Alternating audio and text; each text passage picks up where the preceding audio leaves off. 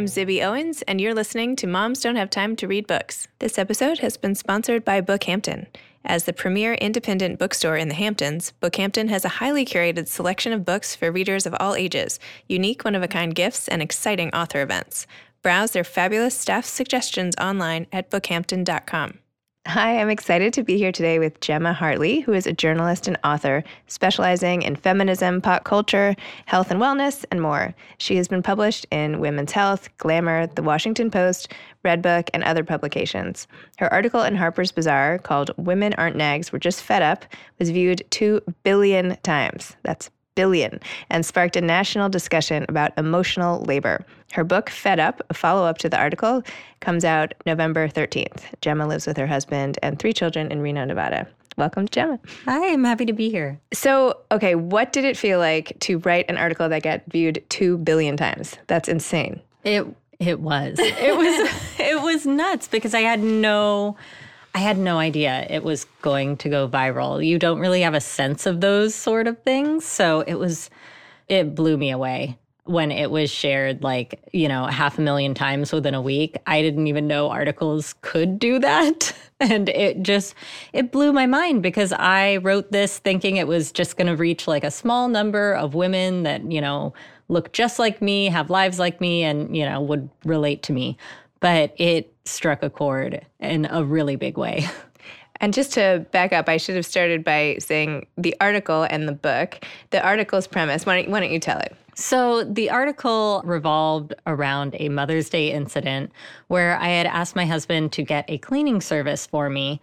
And in doing so, I wanted him to call around, get references, do all of that sort of invisible work that I normally do, and to sort of see how that feels. And of course, I didn't tell him this expressly. and he did not get that from me asking him to do this. So he called one service, decided it was too expensive and that he could just clean the bathrooms himself on Mother's Day while I took care of the house and the kids. And all of this, you know, pent up resentment started coming out. And I noticed that there was a gift wrap box in the middle of our closet. It had been there for days. He had gotten it down to wrap, you know, the present that he got me since he didn't get me what I had asked for. And I just sort of like broke down and was like, why why do I have to tell you to do everything? Why do I have to tell you to put this away? Why don't you just notice it yourself? Why am I the one that has to be responsible for everything that happens inside the house? And then when we were having that conversation, obviously it put him on the defensive and it was sort of then me managing his emotions while we were in the middle of that fight. So it was sort of this aha moment that I was doing a lot of this invisible work that my husband just had no idea was happening. And so you turned it into this amazing article. Did it get posted first on the Harper's Bazaar website? I'm looking for the mechanics here. I need to yes. I need to replicate this with something I write. I don't know how on earth anyone could replicate this because I had no idea going into it. But yes, I had pitched it right after Mother's Day. Yep. And then it didn't publish for another 6 months or so. and then it just blew up. I thought it would have, you know, sort of been past its time because I'm like, oh, no one wants to read a Mother's Day article in September, like at the end of September, but it it blew up. And the views, did you find that people relate to it mostly Americans or all throughout the world? I got messages from people in India, Chile, the UK, Australia. It was so many different places, but obviously in America was where I got the most response. That was where it originally published, and that was really where it seemed to strike a chord because I think our culture really has a problem with uh, acknowledging emotional labor. Yeah, I was going to ask, why do you think this struck a chord in America? so you think that, you know, this is some previously unspoken thing that went on, right? That women just picked up the ball and ran with it. We just that's just what you did, right? Or what you yeah. do. And it didn't even like warrant a conversation almost until you sort of threw this into the forefront because so many people have this dynamic in their yeah. relationships in a way, right? Yeah, and I think really the term emotional labor was coined by Arlie Russell Hochschild and it was just describing the emotion work that you do in the service sector. And in recent years, it had been expanding. And so I sort of took the term in the way that it had been expanding since around 2015 and ran with it with this, you know, more umbrella type approach that connects all these things that didn't really have that like connection before. Mm-hmm. So the emotion management work while also doing the home management work. And I think having language that really described that phenomenon was a really big part of why this went viral because we didn't have language for it before.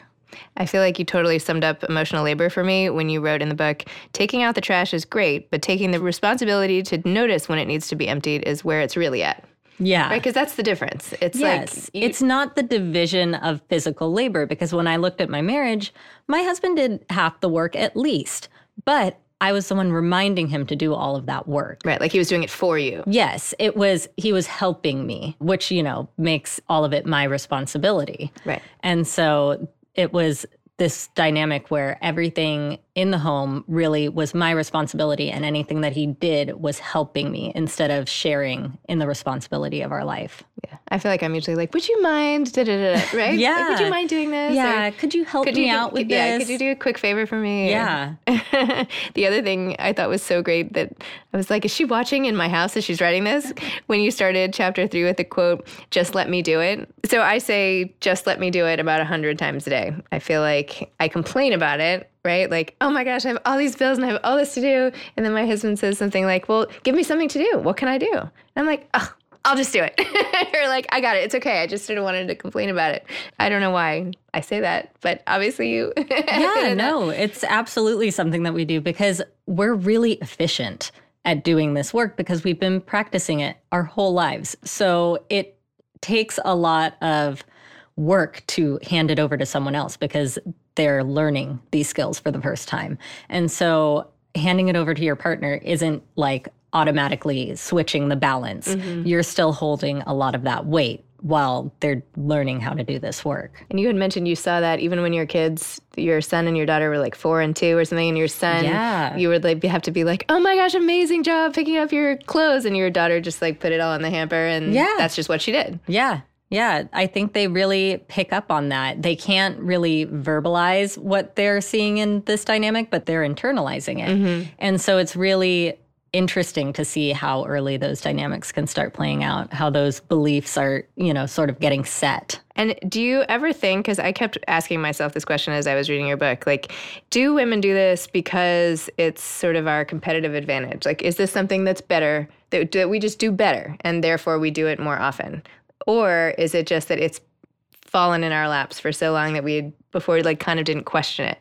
Like, do we have a better ability? I mean, I'm very open about my strengths and weaknesses, and I'm not bad at managing all this stuff and keeping a hundred details in my head, but I am pretty bad at like other tasks, which maybe are more stereotypically in the husband's arena, like I don't know, not to start going into full on gender stereotypes, but you know, is it that or is that just beside the point? I really think it's beside the point because all the research that I looked at showed that we don't have this, you know, hardwired male female binary. Mm-hmm. Like we don't have these specific skill sets. We're taught them from a very young age. And I think it seems really natural to us because we've seen it done for so many years, you know, with our peers, with our parents, everyone is reinforcing this idea that women are good at this and men are not good at this.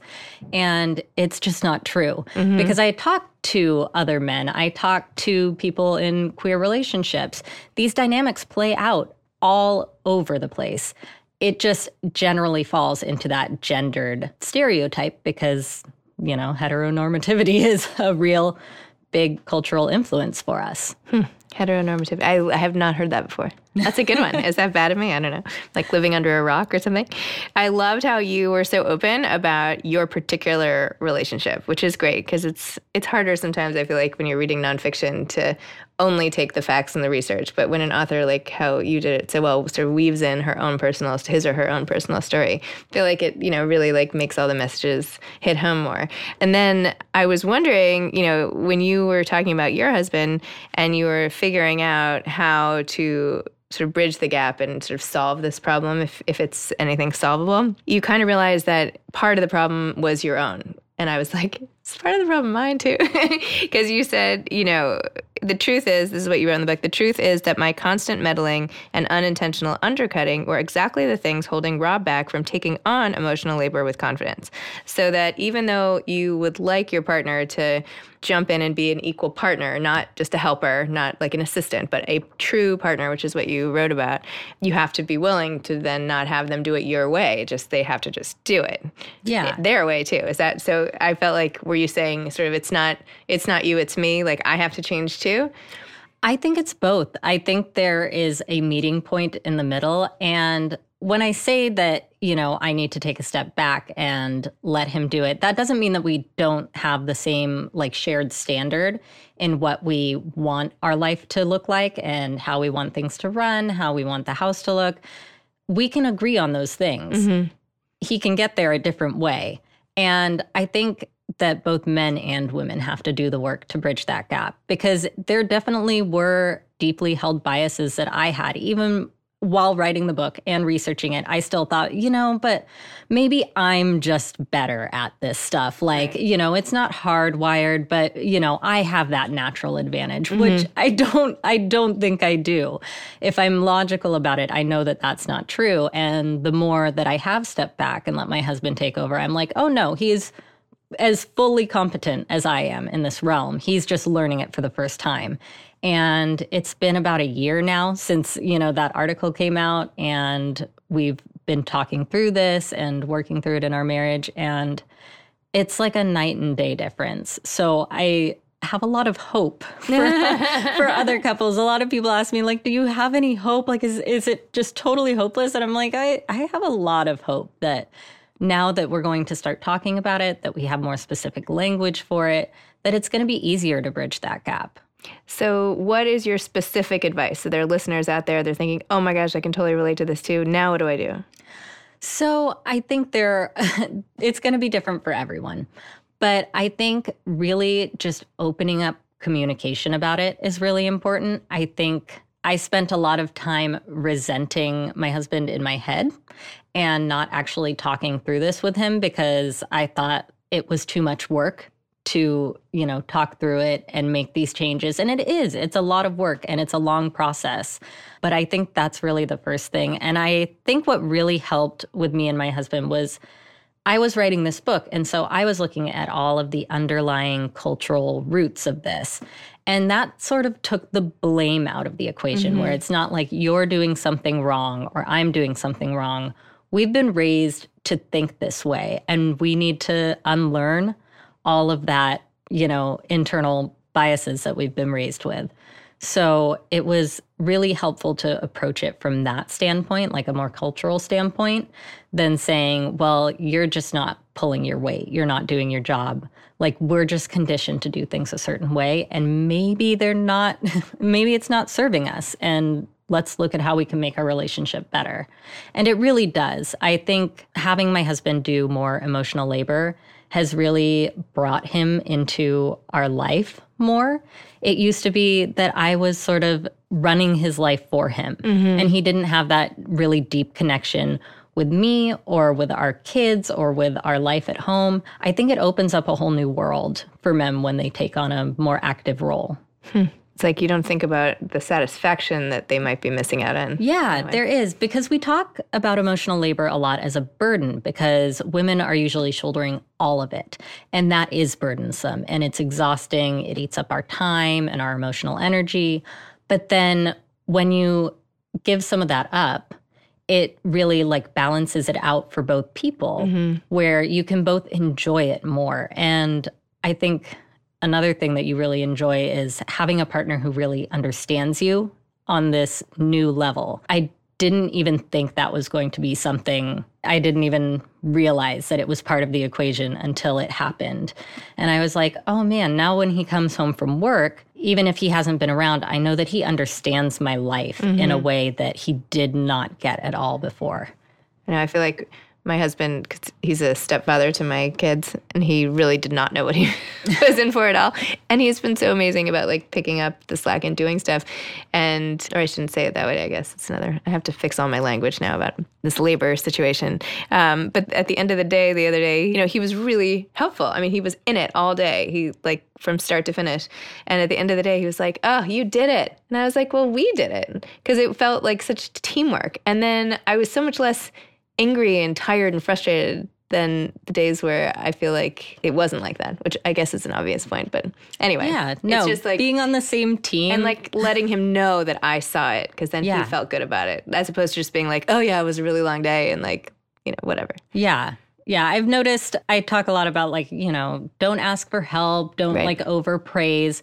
But now we both like say thank you to each other a lot. Like we see each other for what we're doing. And that's a really new thing in our relationship. I would always have to notice when he did something before, like, oh my gosh, the kitchen looks so amazing. And now, you know, he doesn't expect or look for that validation. And I think that's really changed things for us, not you know, not feeling like if I don't validate his work, he's going to just stop doing it. Mm-hmm. And I think that's a fear that a lot of people have. I had a friend that was like, my husband did the laundry and I like must have praised him like five times because I just want him to do it again. Mm-hmm. And I'm like, oh, that's like like doing it from a place of fear, just being like, oh, thank you, thank you, thank you, because I really, really want you to do this again. Behavior modification, right? Yes. It's like what I do with the kids sometimes, right? If they do something, yeah. you know, like catch them being good, right? Like, you know, make sure they notice that you notice. Look yes. how nicely you're sitting at the dinner table. Yes. You know? Which is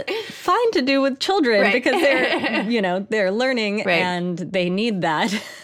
but like when you're talking about your partner, right. you should be able to expect a certain level of shared responsibility without having to go over the top praising them. And your husband was cool with you writing all of this about him because I know there were times there were times where I was like, "Huh, is he going to like this?" I mean, I don't know, obviously your husband, but and he seems like an amazing guy. But there was so much about, you know, the things he didn't do at the beginning, you know, like the contrasts that you do. And I know you said at the end he's like an equal partner now and he's in it and he's totally supportive of the book and the article and everything. And I'm sure that's the case. But w- were there any stories that he had an issue with or was he just on board the whole time? He was on board the whole time. I didn't have to ask his permission or, you know, ask for him to support me in this. He was there the whole time. And part one, which really draws on most of the difficult parts of our marriage, I had him read before I sent it off to my editor. And I'm like, you need to tell me if you're not okay with any of this. Cause, like, right. we, you know, it does, it goes pretty deep into our relationship and it brings up some uncomfortable stuff. And he brought it back and he was like, You're a little bit too nice right here. You're oh, a little bit too oh, forgiving okay. right here. And my editor made the same note and I was like, Oh, yeah, he's he's doing fine. then, uh, then, he didn't read the rest of the book until it was all the way written. And I'm like, You need to finish the book. It gets better. like, it's not just all me being mean to you, I promise. That's really funny. So you got engaged when you were 19, you got married when you were 20, and you had your children when you were 22, 24, and 26. Yes. In fact, you wrote this great Redbook article that said it was called Stop Saying I'm Too Young to Have Three Kids. In fact, I just randomly want to read this quote because I just thought it was so awesome. Instead of telling a young mother that she must have her hands full, tell her how well behaved her kids are or how beautiful her family is. Tell her she's a warrior. Tell her she's doing it right. That's just awesome for all moms. Yeah. What, what any comment that people give you. Yeah. Right? Like just in general, don't yeah. make like shitty comments to moms. Yeah, that's always nice. It's, you know. so, do you think, and maybe this is hard to say because you're in it and this is your experience, but you got married at 20. A lot of people out there get married at 40 and start having their kids much later with 20 years of, you know, double the life experience before they go into a marriage. Do you think that you're the age at which you sort of entered into this gave you a different viewpoint than maybe older people going into a relationship? Or do you think it's colored the way you see things? Or is it too hard to? I mean, it's hard to say what my life would have looked like if, it, you know, I, know, I had. sort of it, a bad question. Yeah, it's, it's one of those, you know, opposite right. lives, opposite world. But I definitely know that it has colored the way that I see the world and how emotional labor has evolved in my relationship. And I talk a lot about that in the book. You know, we we were like high school sweethearts. Mm-hmm. There has been no other, you know, major relationship. And so that definitely makes it interesting to look at from that perspective. But I think that it gave me an advantage in some ways because we are young and we are very able to modify our behaviors. I wrote another piece about getting married young, saying that in a lot of ways it was easier than getting married when I was older because neither of us were really set in our ways. Mm-hmm. And so we've changed a lot together over the years. And a lot of that is luck. I we look back at that sometimes and we're just like, man, we got really lucky because 20 year olds getting married is probably not the best idea in the world. But, you know, it's 10 years later and things are going good. So I think a lot of marriage, I mean, maybe that's the wrong thing to say. I was going to say, I think there's a lot of luck in marriage in that you don't know how your lives are going to unfold, both your individual lives and your lives together. So I think every relationship takes just a little dose of, of luck that you sort of navigate together. Yeah, it definitely does. I just think 20 takes a lot of luck because you are not a fully formed person right. at 20. Right. Like yeah. your your prefrontal cortex is mm-hmm. still developing at that age. So I look back at that and I'm like, wow, we, you know, lucked out. Yeah. I was thinking, I was like, wow, that's early to be totally fed up. you know I mean? Imagine if she had been through this for like 30 years and she's like 55 or I don't know, something, yeah. you know what I mean? Which is why it was really neat for me to have so many women from different generations reach totally. out to me and just really deeply relate to yeah. this. No, because it's not, you're not even talking necessarily about you. It's the cultural yeah. Thing. You know, it's it's beyond just you and your relationships, yeah. which is nice. But it was, you know, when I went and wrote that first article, yeah. I I didn't necessarily know that. Mm-hmm. I didn't mm-hmm. know it was across generations yeah. and across all different life experiences, which was really exciting for me when I got to write the book because then I got to delve into all of that and see why. So what happened? You wrote the article and then did someone call you and say you have to turn this into a book or what happened? Did you go out and find yeah, somebody? Uh, about four people called me and asked me, could I turn this into a book? And um, was it the um, publishers or agents? It or? was agents. Okay. And I, I had some editors reach out to me directly as well, but I ended up signing with my agent and drafting a proposal within a month from publishing the article, we were signing a book contract. That's crazy. It was so fast. Wow. and then I had six months to write the book. So it was a really fast and furious process. Yeah, I was just thinking that article was only last year and now the book is like in my hands. Yeah, so. it's it's here. It's out like tomorrow yeah, in the stores. So exciting. wow. That's a whirlwind. So did you have to just put I mean, I know actually what I thought was neat, you were so what's the word like self-referent, self-reflect self-ref referential in the book because you were writing about writing the book a lot. Yeah, I, do. I and do. then I was I thinking, a lot about is writing. Is she talking about a different book or was nope, she writing about this book? This book. I, I, was like, I think yeah. she's talking about writing this book because you're like, I would be writing the book, and I'm like, but now I'm reading the book. Yes. So, um, did you have to just stop? That's when your husband actually had to. You were like, I don't have the bandwidth to deal with my house. I have to get this done, and yes. so he had to just step up and do it. Yeah, things worked out in a really wonderful way. My husband got laid off around the time that I got the book deal, and so he was at home full time for the first time in our marriage, and it was for four whole months.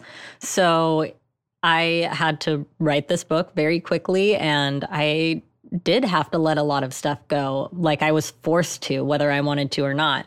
And that really changed our dynamic a lot in those four months. And now that he is back at work, the changes have stuck. It's not the same balance, obviously, because he's not at home full time and I'm done writing the book now. But it's a very different sort of marriage than it was before we started this. That's awesome. And I bet you'll be changing a lot of people's marriages out there too. And I certainly hope so. and what do you want to do after this? You have this book, this whirlwind. Are you, are you going to do like a book tour or what, what comes next? Um, what comes next is just doing interviews right now, and I'm actually starting to work on a next book. Already, so, good for yeah. you. Did you sell it already, or you? No, I, we're in the awesome. process of getting everything together. Nonfiction. So, yes. Can you yes. say any more? Uh, no. no, I can't say okay. any more right now. But it, it definitely popped up out of some of the research in this book. So very related cool. material. awesome. All right. Well, thank you so much for coming on. Moms don't have time to read books. I really appreciate it. Yeah. Thanks so much for having me here. Okay. Oh, wait. Last question. Do you have any advice to aspiring authors out there? Oh, just keep writing. I say Like a lot of people ask me how this happened and like how you can make it happen. And I'm like, it's like winning the lottery if the lottery required you to write every single day. so it's a lot of luck and a lot of work. Awesome. All right. Thank you so much. Thanks. This episode has been sponsored by Bookhampton, bookhampton.com. Thanks to Ryan and Steve at Texture Sound for the audio editing and mixing. Thanks for listening to Moms Don't Have Time to Read Books.